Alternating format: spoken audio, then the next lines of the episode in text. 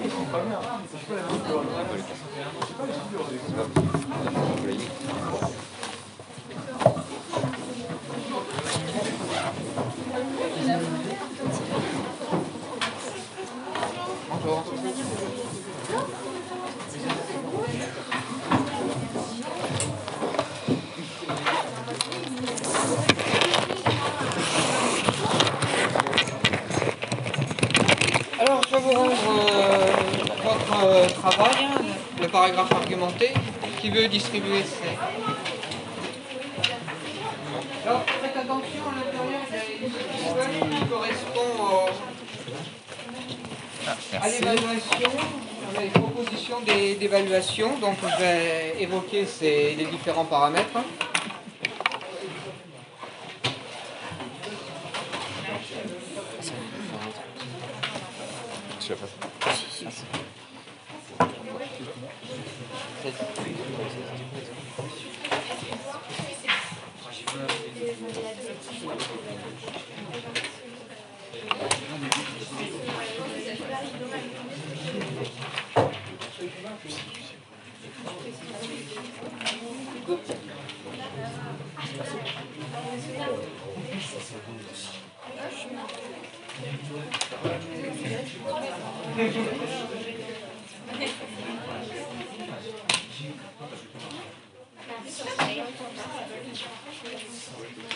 Ah, Ah, attends, attends, il y a un barème Ouais, tu- Il y a un barème ici. Un barème. Il y a un barème. Un barème ici, barème. Alors, apparemment, euh, Olta n'a pas l'air d'être présente. Elle est absente ou... qui prend pour Olta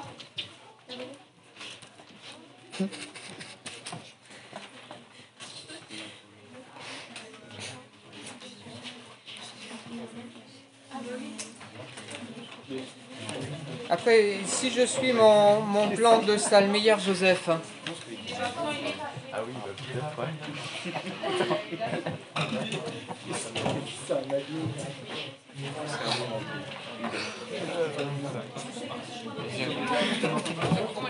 et puis Narek qui était là ce matin, vous savez pas... Il était là.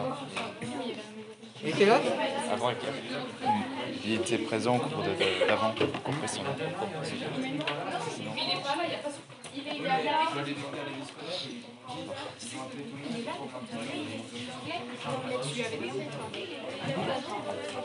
Compression. Ah ben, il faudra arriver en même temps que vos camarades parce que j'étais en train de... On était musculaire. Pardon? On était en vie scolaire. Ah bon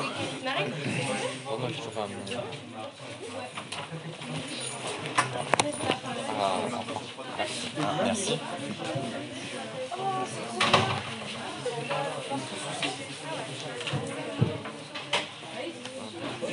Ah, Narek, si tu t'installes là-bas, c'est pour travailler ou pour discuter Pour aider Joseph, parce que vous voyez, la vie qui faut expliquer. Ben, expliquer, il faut aider. Sinon, elle va pas progresser.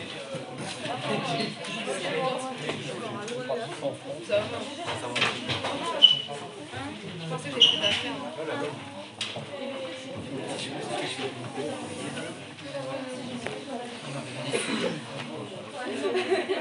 vu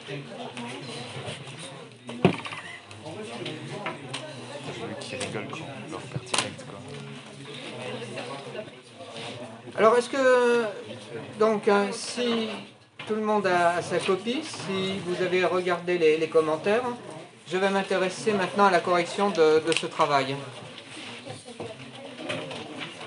Alors, d'abord, il faut les utiliser les, bien lire les documents et voir comment les, les exploiter. Certaines notes sont, sont, très bonnes, par contre, il y a des choses qui, qui manquent dans d'autres copies, ce qui explique qu'il n'y a pas forcément euh, tous les points euh, euh, donnés sur 20. Alors, d'abord, le premier document. Pourquoi je vous ai... Je voudrais bien par contre que vous écoutiez. Pourquoi ce premier document était donné? Que faisait Voltaire à Sénone dans la bibliothèque de Don Calmé Ce qu'il faut bien comprendre, c'est que euh, Voltaire est connu sur les pamphlets qu'il qu pouvait faire. Il était tellement acerbe qu'il a dû fuir la France pour aller se réfugier en Angleterre. Et quand il est à la fin de sa vie, il n'était plus en France non plus. Il était en, Suisse, où il avait trouvé refuge. Donc, hein, Voltaire, curieusement, a l'air de remercier donc Almé, alors qu'il ne partage pas du tout son, son point de vue. Alors pourquoi est-il hein, content de son séjour hein, à, à Sénone, en Lorraine? Ben, Tout simplement parce qu'il a pu accéder à la bibliothèque de Don Calmé. Don Calmé euh, est un personnage extrêmement important pour la Lorraine. Il a écrit une histoire très complète de la Lorraine, mais il a surtout aussi écrit une histoire euh, de euh, l'ensemble des, connaissances de son époque. Et je ne sais pas si vous savez, il a écrit un livre, par exemple, sur les vampires. Alors, que, pourquoi euh, donc Almé écrit-il un livre sur les vampires Tout simplement parce que en lisant toutes les informations qu'il y a sur l'Europe, ben, il s'aperçoit que du côté des, des, Carpates, il y a des, euh, soit des légendes, soit des faits avérés qui évoquent ce problème de, de vampires. Alors, euh, il n'était pas le seul. Hein, des, personnages euh, qui ont écrit des ouvrages de référence dans le domaine des techniques évoquent ces problèmes de, pas de vampires, mais par exemple de, gnomes, de nains dans, les mines. Euh, on parle des, de, petits êtres comme ça qui existent sous terre, oui.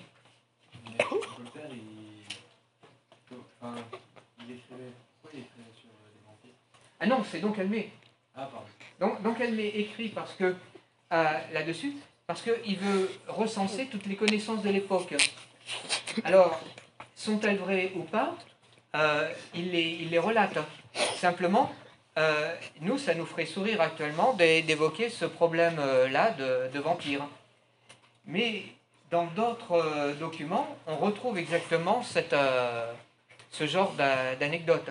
Dans les civilisations du nord de l'Europe, les vikings, il y a bien des dieux qui vivent sous terre. Hein.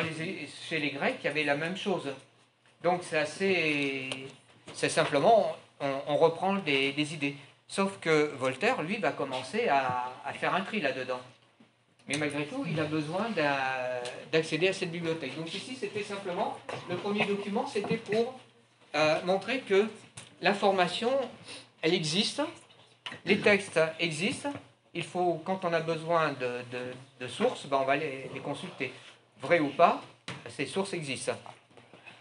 Le deuxième document, qui a été écrit bien après, euh, fait, évoque le, le problème de, de, cette idée que, au cours des, des, siècles, la notion de géocentrisme a perduré et on continue à se référencer à cette théorie selon laquelle la Terre est au centre de l'univers.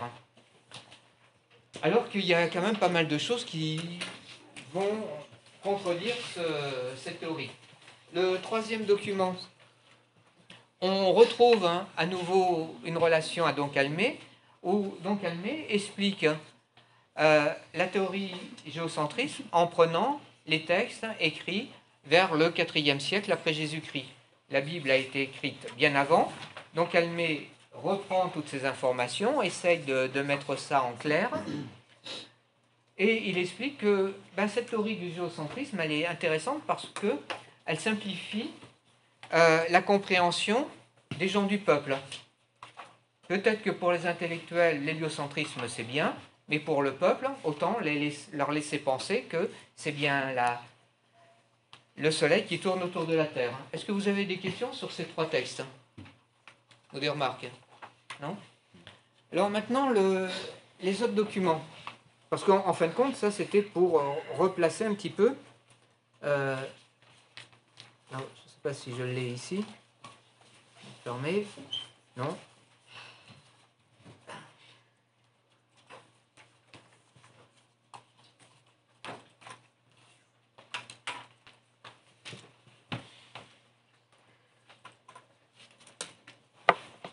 Donc, euh, dans votre introduction, vous devez introduire, vous deviez introduire cette notion de géocentrisme et d'héliocentrisme et tout axer votre réflexion euh, autour de l'influence de Madame du Châtelet. Donc, euh, là, on a maintenant des documents sur Madame du, Châtelet. Déjà, certains ont commencé par évoquer la, la gravure qu'il trouve ici. Newton, qui a écrit la qui a plutôt euh, développé cette- sa notion sur la gravitation universelle, a bouleversé cette notion de géocentrisme. Elle n'est plus valable dans la théorie de Newton, c'est bien le Soleil qui est au centre. Galilée l'avait déjà vu, donc ça, ça peut être dans les rappels que vous aviez fait, mais il fallait forcément parler de la gravitation et du rôle de Newton. Et à l'époque où Voltaire et Émilie du Châtelet étaient ceci, il n'y a plus aucun doute sur cette notion de d'héliocentrisme. Mais il faut montrer le rôle d'Émilie du Châtelet. Donc, avec son miroir, en prenant les idées de Newton, parce qu'elle ne revendique pas, elle, cette idée de gravitation universelle, elle va chercher chez Newton sa théorie, et pouvant expliquer mathématiquement la théorie de Newton, va aider Voltaire, qui est en réalité un écrivain et pas du tout un physicien. Et donc, Voltaire va pouvoir diffuser en français dans l'ensemble de l'Europe, parce que le français à l'époque est la langue de communication de toute l'Europe, c'est plus le latin. Donc, Voltaire va pouvoir euh, expliquer ce qu'est la gravitation, et notamment, c'est là qu'on trouve l'idée de la pomme qui tombe. Euh, ça vient de, Voltaire, de cette idée de dire que ben, la, pomme, et tous les dessins que vous voyez avec une pomme qui tombe sur la gravitation, ça a été diffusé par Voltaire. Madame de, de du Châtelet a, a les capacités intellectuelles pour euh, non seulement exploiter les textes en latin, mais en plus de ça, euh, reprendre les travaux de Newton, les travaux mathématiques de Newton, et puis éventuellement de les corriger s'il y a des, erreurs de, mesure. Donc il faut les citer ce document. Euh, il faut les évoquer euh, la partie qui- du document 5, parce que non seulement elle va euh, reprendre les calculs mathématiques de, Newton, mais elle veut surtout que ces calculs soient accessibles à tout le monde, et notamment donc à son fils. Donc c'est des livres donc, elle va expliquer ça aux adultes, mais elle veut surtout l'expliquer aux enfants, la, notion de gravitation. Et donc, c'est pour euh, la scolarisation des enfants, l'école, que Madame Deschâtelet euh, est aussi connue. Maintenant, dans le document 6, ben, pourquoi ça apparaît Parce que si vous regardez euh, l'histoire de France, Madame de Graffigny n'y joue pratiquement aucun rôle. Euh, elle est importante pour la Lorraine parce que euh, elle, participe à l'activité culturelle de cette époque. Nous sommes au siècle des Lumières, c'est vrai. Mais ce qui était intéressant de voir ici, c'est qu'il y a une concordance du lieu et du temps entre Madame de Graffigny, donc Calmet, Voltaire, et puis donc Madame du, du Châtelet. Alors, certains ont bien réussi à combiner l'ensemble, d'autres, euh, dans beaucoup de documents, il manque la référence au document 2 sur le fait que, actuellement, malgré tous les textes qui ont été publiés depuis 2000 ans, on continue certaines personnes continuent à penser que c'est bien la- le Soleil qui tourne autour de, de la Terre, ce qui est en contradiction avec toutes les observations.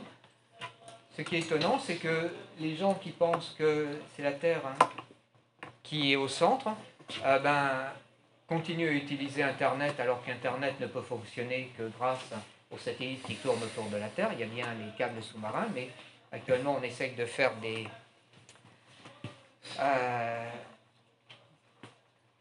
d'avoir Internet par satellite, donc euh, d'en- d'envoyer dans l'espace une flotte de satellites, une constellation de satellites pour pouvoir diffuser Internet, que les hommes observent la Terre depuis l'espace, et il y a toujours des gens qui pensent qu'il y a un complot, un complot qui date d'une époque extrêmement ancienne, parce que le, le premier responsable de, de l'héliocentrisme, c'est Copernic.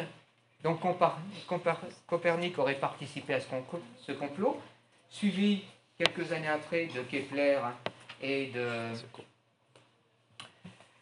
euh, Tycho Brahe. Le plus virulent là-dedans, ça serait Galilée, qui euh, commence à euh, montrer vraiment que, par des arguments faux, que euh, l'héliocentrisme pourrait exister. Quant à Newton, ben là, c'est le summum de la mauvaise foi avec sa loi de la gravitation. Comment après expliquer que Voltaire euh, Madame du Châtelet participé à ce complot Ça me paraît déjà un peu difficile. Et on arrive maintenant à une époque où on ressort cette idée de, complot. Ceci devrait vous amener à, penser que euh, ces, théories du complot se diffusent dans pas mal de, domaines, dans, euh, dans des, pas mal de, de sujets d'actualité. Il y a, dans le barème, il y a une autre chose que j'ai notée, donc il faut citer les documents. Et il y avait un- un- une petite remarque sur Descartes. Vous êtes très peu à avoir utilisé euh, la référence à Descartes. Je pense que vous connaissez l'esprit cartésien. Non, vous avez déjà entendu parler de ce terme? Donc, euh, on dit que les Français sont cartésiens. Descartes est à l'origine donc d'outils mathématiques comme sont les en trigonométrie. Et lui, euh, ben, n'était pas contre l'héliocentrisme, mais par contre, il pensait que les planètes, euh, le moteur de rotation des planètes, c'était des tourbillons. Des tourbillons entraînaient les planètes. Et bien entendu, il s'est opposé à Newton. Mais à cette époque-là, les physiciens, les intellectuels de l'époque, ayant affaire à deux théories, ont essayé de vérifier laquelle des deux était la vraie. Et je vous ai dit que quand on a évoqué le système métrique, c'est parce que on a envoyé deux expéditions à Laponie et au Pérou que là, les idées de Newton se sont imposées. Donc pour Descartes, c'était difficile de concevoir ce, ce mouvement des planètes. Euh, pour les anciens, c'était Dieu qui faisait tourner les planètes, ça c'est logique, si on croit en Dieu. Si pour Descartes c'était des tourbillons, mais il n'explique pas ce que sont ces tourbillons, et il y a quelqu'un qui a voulu, euh, au début du XXe siècle, expliquer la présence de ces tourbillons. On n'avait pas. Si les lois de la gravitation étaient connues, ça, ça posait pas de problème. Euh, comment arriver à, à trouver le moteur Et donc, il y en a un qui cherche, il s'appelle Einstein, Albert Einstein, et il va essayer de, de faire des hypothèses sur la présence de cet éther. Il essaye de faire des expériences. Et bien entendu, il va échouer dans ses expériences. Par contre, il va trouver autre chose. Et c'est la théorie de la relativité. Alors, la- ce qu'on peut retenir de, de ce travail, c'est que dans le domaine de la physique, on fait des, hypothèses, on fait des expériences. Si des deux théories s'opposent, ben, on essaye de vérifier euh, expérimentalement, ou par calcul, ou par des modèles mathématiques, s'il y en a une des deux qui euh, convient. Si ce n'est pas le cas, bah, c'est les deux qui, qui s'appliquent. Et par exemple, pour la lumière, c'est le cas. Il y a une théorie ondulatoire, une théorie euh, donc liée à la matière, et les deux, quand on se donne les outils mathématiques pour les expliquer, ben, convergent. Est-ce que vous avez des questions sur votre travail? C'est bon? Alors, on revient donc maintenant à- au chapitre euh,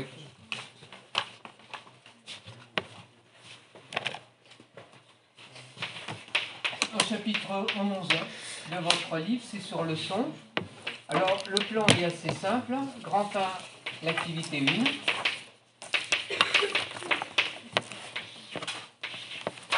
De la page 186. Donc, euh, ben, là, on a démontré que le son, c'était une onde. On peut retenir que le son, c'est une onde mécanique qu'il y a des sons purs et des sons complexes. Éventuellement, je vous redonnerai un document à la fin de ce chapitre pour faire le, le bilan. Je pense que l'on avait évoqué dans l'activité suivante, l'activité 2,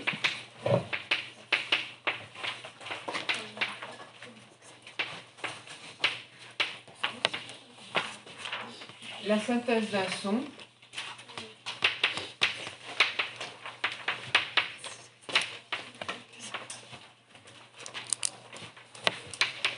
avec un logiciel que vous avez sur vos ordinateurs qui s'appelle Audacity.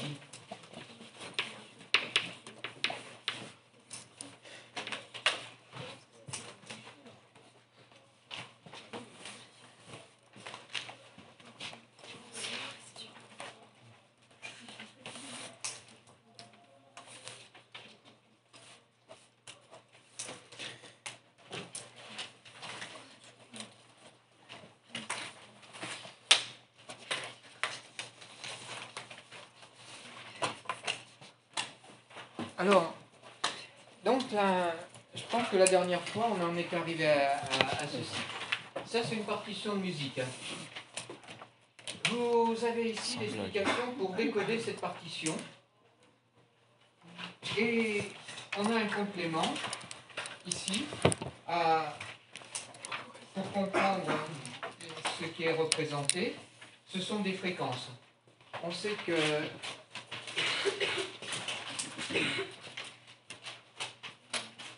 On a des instruments à cordes. Voilà.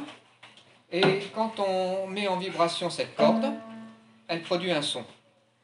Nous, la dernière fois, on avait mis en, en évidence un. On avait fait vibrer vibrer un diapason et on avait vu que c'était un son pur. Alors, euh, euh, on va s'intéresser à la partition qui est là. D'abord, donc, euh, dans l'autre euh, classe, on m'a expliqué comment lire ceci. Est-ce que quelqu'un sait à quoi correspond ce caractère qui est ici? Non? Donc ça c'est une clé de sol. Elle va permettre de Si, moi. voir quelle va être la, la qualité du son qui sera produit, de la note qui sera produite, si elle sera grave ou, ou aiguë. Donc personne ne, ne sait lire ces partitions. Si, si. Alors, est-ce que. Donc, j'ai la partition qui est ici, Mhm. et là, j'ai la position des notes. Alors, donc, ce que je peux voir, c'est que d'après la position qui est ici, je cherche dans ma référence, euh, ça serait un. Ici, donc, on est là, ça serait un là. Et ici, comme là, j'ai la valeur 440. Ça tombe bien parce que ça, c'est le La de mon diapason. Mais comment, si je n'avais pas cette référence, je peux savoir que je dois jouer un La qui se trouve à la valeur 440 et pas celui qui est en dessous, à 222, et pas celui qui se trouve au-dessus, à 880. 200, 220, ça serait quelque chose de beaucoup plus grave, et 880, ça serait beaucoup plus aigu. Comment je sais que c'est ici, d'après la. que c'est bien celui de euh, la valeur 440 Non, il n'y a pas. Alors, bon. Donc, normalement, je devrais savoir par la position qui se trouve ici que c'est la valeur 440. Mais la valeur 440, est-ce qu'elle est arbitraire hein? Ben oui, elle est arbitraire. Donc, euh, déjà, il a fallu que quelqu'un définisse que ça, le, le diapason devait vibrer à la fréquence de 440 Hz. Maintenant, si je regarde les notes qui sont ici, il y en a combien Là Oui, il y en a 7. Et il y a combien de jours dans la semaine Il y a combien de planètes Non, il y en a 7. Enfin, pour les anciens, il y en avait 7. Donc, pardon? Oui, oui, il y a- oui, non, mais là, où je veux en venir, pourquoi avoir choisi 7, 7 jours de la semaine? Voilà. Donc, si dans la Bible il y a 7 jours, euh, s'il y a 7 jours, on va apprendre aussi, de manière arbitraire, cette note. Alors, euh, pourquoi dans les textes anciens, plusieurs siècles avant Jésus-Christ, c'était le nombre 7 qu'on avait? Est-ce que ça pourrait avoir un rapport avec la Lune Parce qu'elle fait cette lunaison. Ah non, dans une année, il y a 12 ou 13 lunaisons. Mais combien dure une lunaison de jours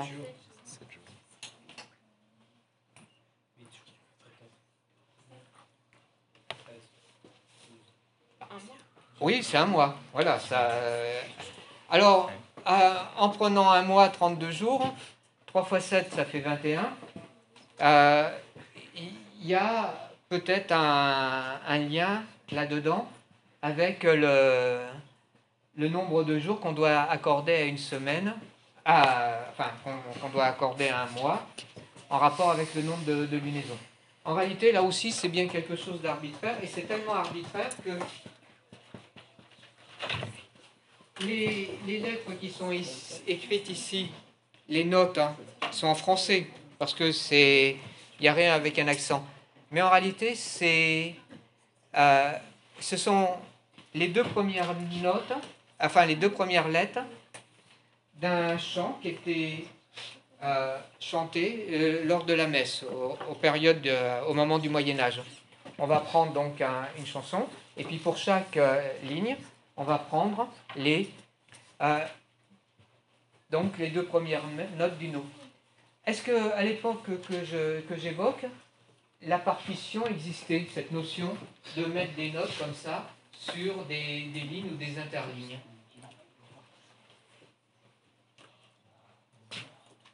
Est-ce que ça, ça date de l'invention de l'écriture? Donc l'invention de l'écriture, vous pouvez la situer vers quelle époque à peu près?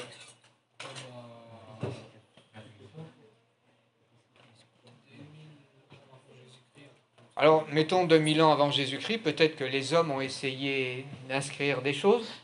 Euh, Est-ce que c'était vraiment de l'écriture? Ben, Il faudrait qu'on approfondisse. Mais effectivement, certaines civilisations ont bien des gravures euh, faites sur des rochers. Quant à d'autres, en Mésopotamie par exemple, là il y avait vraiment quelque chose qui était écrit avec des caractères faits avec des morceaux de, bois sur des plaquettes d'argile. Et donc l'é- l'écriture existait bien depuis des temps relativement anciens, mettons 1000, 2000 ans avant Jésus-Christ. C'est incompatible. Par contre, hein, cette notion de reporter ceci sur des lignes comme ça, c'est quelque chose de récent. Alors comment on sait que c'est récent Tout simplement parce que si l'écriture hein, existe depuis très longtemps, on n'a aucune partition des chants euh, grecs, romains ou égyptiens pour les civilisations qui nous intéressent, et pour les autres civilisations, il n'y a pas de trace de, de partition. Est-ce qu'on sait refaire les instruments anciens? Oui, parce qu'il y, des- y a des gravures, il y a des dessins, éventuellement on les a retrouvés. Est-ce qu'on peut trouver des, des flûtes des hommes préhistoriques?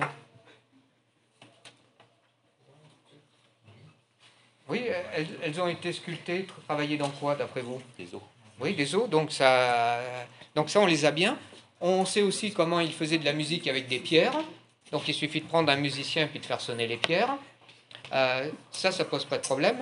Mais par contre, on ne sait pas quels sont les morceaux qui étaient joués.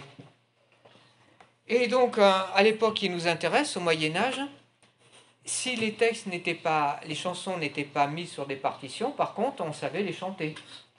Et donc, euh, il y avait un, rythme, une intonation qui était euh, répétée de génération en génération, sauf qu'à partir d'un moment, il a fallu les, les inscrire. Alors maintenant, on va en venir avec euh, Audacity. Audacity permet de générer un son d'une certaine fréquence. Donc, hein, il va falloir dire hein, au synthétiseur la note que l'on veut jouer. Mais il n'y a pas que ça. Il y a un autre problème ici qui est, qui est soulevé. Donc, est-ce que tu sais à quoi ça correspond ceci? Euh, Peut-être au, au rythme, le Oui, battement oui. par minute Est-ce que ça, ça correspond au rythme Euh, oui, Oui. également. Et ça aussi Oui. Oui. Donc, effectivement, il y a bien un problème hein, de savoir comment on- on va jouer ces notes. Tout sur cet instrument. Comme on a dit qu'il suffisait de faire vibrer un, donc un diapason ou une corde, j'ai bien un son qui est produit. Donc si ça correspond à une note, avec Audacity, je pourrais savoir quelle est la note. Il me suffit d'un... Euh, avec un micro, si je le branche sur euh, l'ordinateur que vous avez, on pourrait euh, avoir la note. Sauf que comment ench- enchaîner ces notes? J'ai pas, pas l'information ici. Je sais que je dois faire les notes les unes après les autres dans, dans l'ordre qui se trouve ici. On va les lire comme ceci. Mais par contre, j'ai pas le, le temps. Alors, le logiciel Audacity nous permet d'avoir le temps. Donc si on regarde bien l'exercice qui est, qui est proposé, un, il faut identifier la note. Donc on regarde et on a dit tout à l'heure que c'était un La, suivi d'un La, suivi d'un autre La. Et puis ici, la note c'est un Fa. Ici j'ai une indication sur la durée. Après j'ai apparemment un blanc.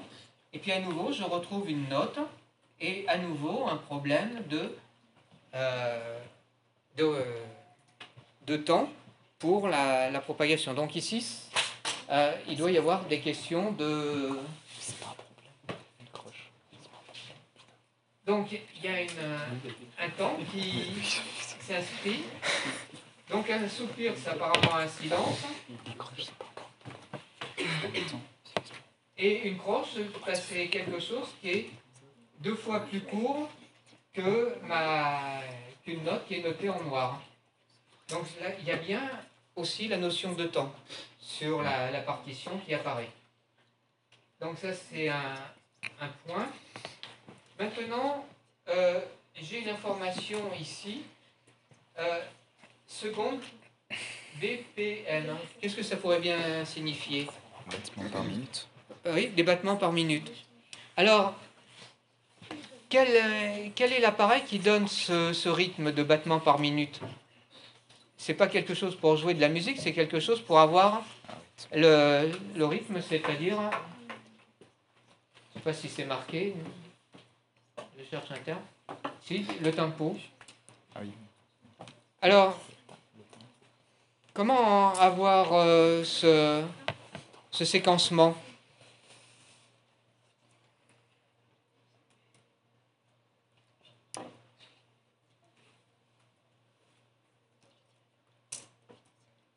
Eh bien, quelque chose qui permet de qu'on peut régler pour en fonction du, du Ah. tempo qu'on veut. Ah oui, ben, un métronome. Oui, un métronome, voilà.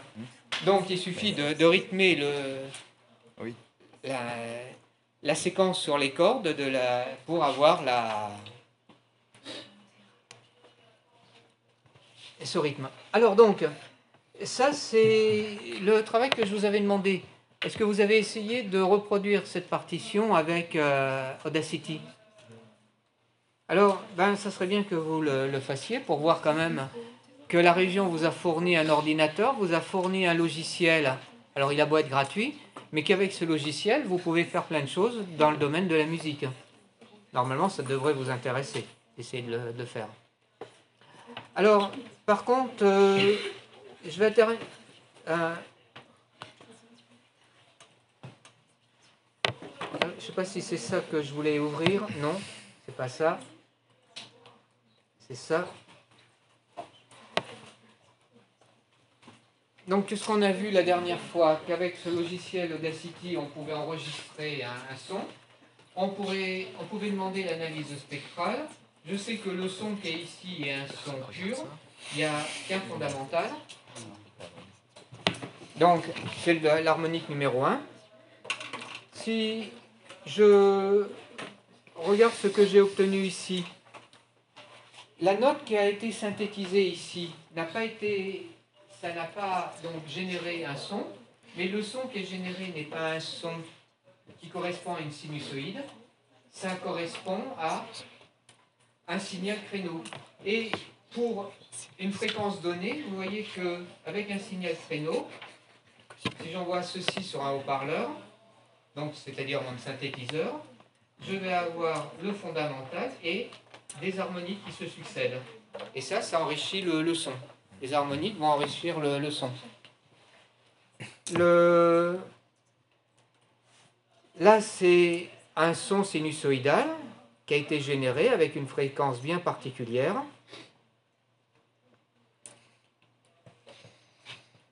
Euh, ici, c'est probablement le son, ben, par exemple, du téléphone. Un son donc euh, numérique. Et puis ici, c'est la partition qui est jouée. Bien entendu, il manque toutes les notes hein, après. Et mon, mon synthétiseur est relativement pauvre du fait que, euh, vous voyez, chaque note comprend qu'un qu'un harmonique. Il y avait trois notes. C'était un La, un La, un La. À chaque fois, il y a un blanc ici. C'est cet intervalle de temps pour bien séparer mes, mes notes. Et puis, ici, euh, l'analyse a été faite sur la note qui est ici. Et ça correspond à 300. Alors, je ne sais pas si c'est 54. Et on vous donne la fréquence dans la à une référence donc 4, c'est-à-dire que mon La 4 ici, il n'est ni grave, ni aigu, et ce Fa donc fait partie des sept notes qui sont de la gamme qui est donnée. Est-ce que tu voudrais apporter des compléments? Informations non. alors, donc moi je vous avais mis sur euh, mon bureau numérique hein, les quatre fichiers que vous auriez dû écouter avec Audacity. Et puis, normalement, je vous ai mis l'activité 2, c'est-à-dire le son synthétisé avec euh, Audacity. Je n'ai pas Audacity sur, ce, sur cet ordinateur, je l'ai sur celui qui est à côté. Mais par contre, est-ce que je peux l'écouter, ce son? Donc voyons voir s'il est reconnu.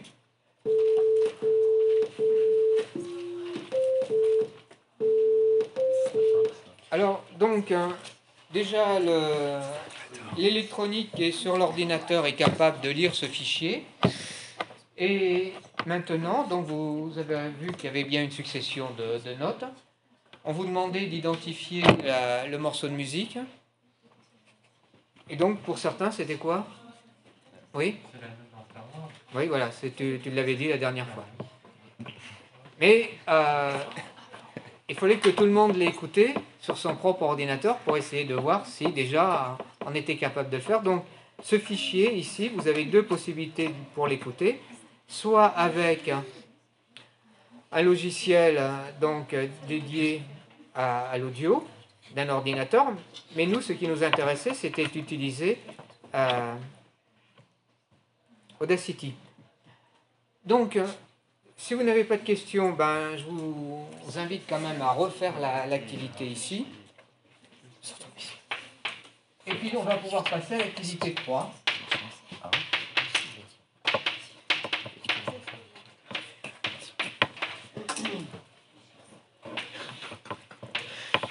Alors, l'activité 3 euh, on va essayer de, de comprendre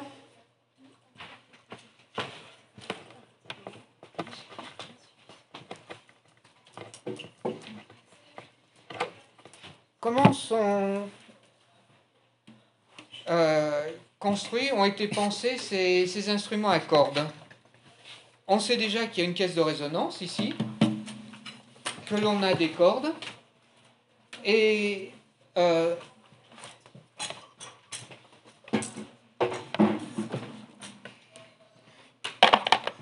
j'ai ici quelque chose qui est dédié à l'utilisation de ces cordes. Il faut qu'elles soient tendues, donc apparemment c'est bien le cas. Si, pas, si vous avez des doutes, il y a une masse ici. Donc apparemment peut-être pas su- suffisamment tendu pour euh, obtenir un, son, mais par contre celles-ci, elles, elles le sont. Alors qu'est-ce que j'ai? J'ai une règle ici apparemment qui, va, qui fait un mètre. hein. Donc entre le point qui se trouve ici et le point qui est là, j'ai exactement un mètre. Si je prends la totalité de la corde, j'obtiens ce son. Si je prends la moitié de cette corde, j'obtiens un son qui est différent. Si je me mets à, à 25 cm,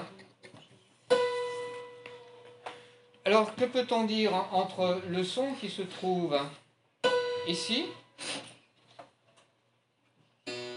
et le son qui est là? Plus aigu. Oui, voilà. Plus la corde est courte, plus c'est aigu. Maintenant, le problème est de savoir si c'est la même note. Pour savoir si c'est la même note, j'ai qu'à prendre Audacity. Et puis, euh, avec euh, l'analyse spectrale, essayer de, de vérifier. En réalité, l'exercice ici n'est. C'est pas celui-là. On, on a différentes longueurs de cordes et avec un, un logiciel euh, qui analyse les, les fréquences. Est-ce que vous pouvez avoir ce logiciel sur vos téléphones? Oui, il y a des analyses spectrales, euh, des, des applications d'analyse spectrale qui sont proposées. Alors, la- l'activité ici a pour but de trouver le modèle mathématique, modélisation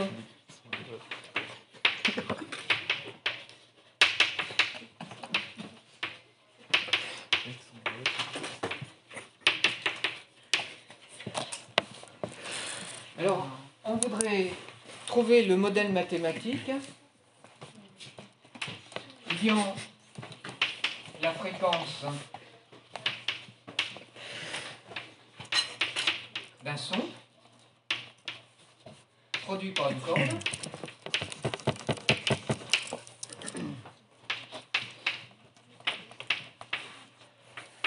Alors, qu'est-ce qui lui arrive à cette corde? Elle vibre. Vibrante en fonction de sa longueur.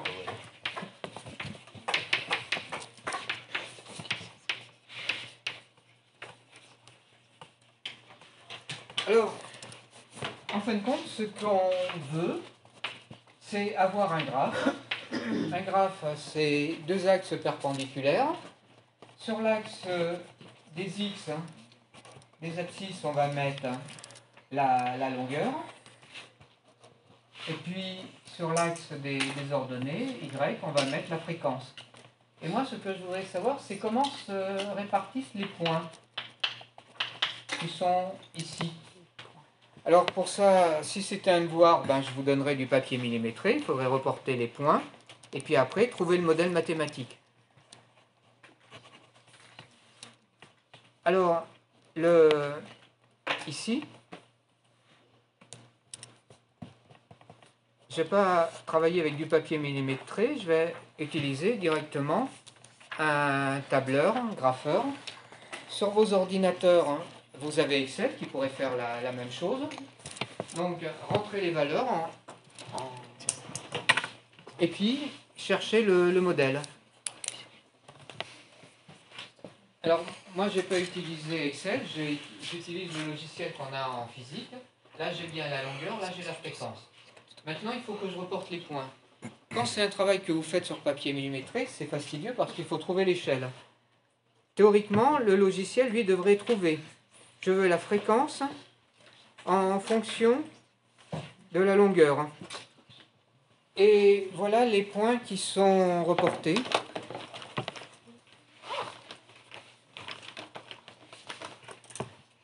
Alors, comment je vais modéliser ceci? Est-ce que je vais dire qu'ils sont alignés, comme ceci en traçant une droite Apparemment, euh, j'ai peut-être placé cette droite bleue un peu trop haut. C'est par tâtonnement que je vais le faire. Ou est-ce que c'est plutôt quelque chose qui, est, qui a cette allure hein? Mais si c'est cette allure euh, qui ondule, vous voyez que j'essaie de faire des, des vagues, j'essaie de redessiner une sinusoïde. Est-ce que c'est la bonne chose? Ben, après avoir recommencé X fois, je pense qu'il serait plus judicieux d'utiliser la compétence de- des ordinateurs, c'est-à-dire leur rapidité de calcul. Et pour ça, il y a quand même une aide dans l'ouvrage. À la page donc 188, hein, je vérifie que c'est bien cette page. Oui. On me dit de- d'essayer comme modèle F égale AL, c'est-à-dire la proportionnalité, tout bonnement. Est-ce qu'il y a proportionnalité? Non, apparemment, l'ordinateur qui a l'air d'envisager toutes les possibilités, alors que moi j'en j'en avais essayé une seule, me dit que c'est pas, il n'y a pas proportionnalité. Alors, mais ça reste quand même linéaire, donc c'est une éventualité. Si c'est cette éventualité qui est ici, il l'a tracé plus bas que, que moi. Donc ça pourrait être ça. Mais dans, le, dans votre euh, livre, on vous dit, c'est bien d'essayer ces deux possibilités, mais il y en a une troisième. Alors, j'essaye la troisième. La troisième, c'est f serait égal à a, une constante, que divise L. Et ça, pour un mathématicien, ça s'appelle hyperbolique. Alors, moi, j'ai pas marqué hyperbolique, mais j'ai par contre inverse. Alors, je teste inverse. Le logiciel n'en veut pas. Donc, au-dessus, j'ai inverse, mais pas de décalage. Alors donc, est-ce que ça serait ça? Apparemment, il trouve un modèle mathématique qui euh, semble satisfaisant avec une, euh, un taux. Alors, reste à savoir ce que signifient les lettres qui sont ici. Il suffirait d'aller sur un moteur de recherche pour savoir la valeur. Mais j'ai 350. J'ai une autre possibilité, d'après le livre, quatrième possibilité. On me dit que le modèle, ça serait de la forme A fois la longueur au carré, plus une autre constante B L, que multiplie L, plus C. Et ça, les mathématiciens appellent ça parabolique. Alors moi, je n'ai pas de, de justification ici parabolique. Je ne vois pas des paraboles ici, le mot parabolique. Mais par contre, ce que j'ai, j'ai quelque chose de la forme. Alors, AX au carré, donc L au carré, plus BL, plus C, donc ça serait quadratique. Je regarde le résultat. Tout à l'heure, j'avais 0,350. Ici, j'ai 0,382. Alors, est-ce que mon indice de réussite doit être plus proche de 1 ou de 0 48. Apparemment, si j'ouvre un livre de physique, la bonne réponse est le modèle qu'on a obtenu est de la forme que la fréquence f est une fonction de a sur L. Donc ce n'est pas le modèle mathématique qui est ici, mais c'est a sur L. Est-ce que vous avez des, des questions sur euh, cette notion de modélisation? Donc, hein, est-ce que dans la vie courante, on, fait des, modèles? Est-ce que pour le Covid, on a fait des modèles de propagation de l'épidémie? Oui, et donc c'est le rôle des, des, mathéma- des mathématiciens, avec l'aide des outils informatiques, de modéliser les phénomènes et donc de prévoir.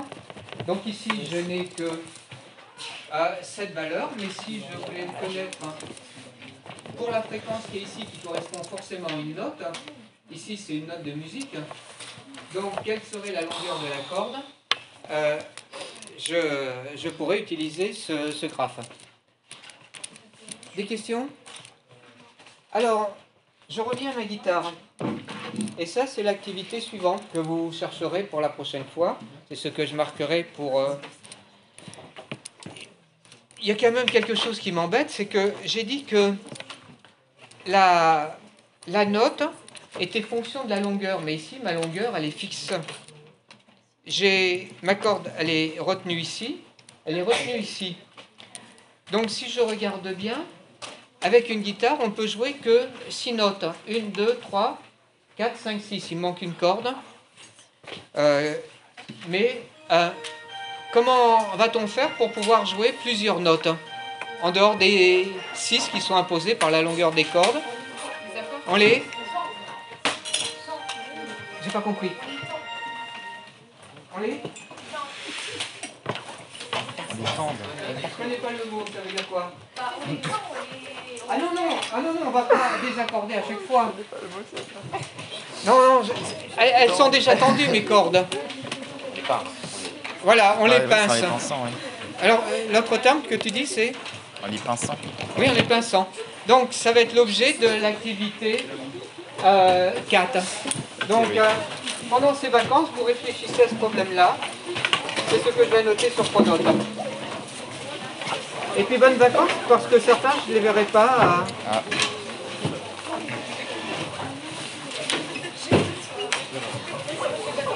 Au revoir. Au revoir.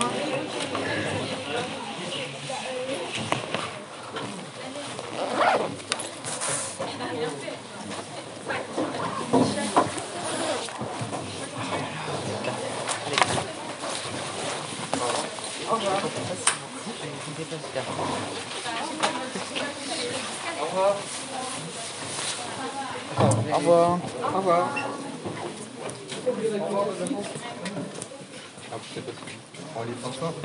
Pourquoi tu as dit un autre terme? On les pense.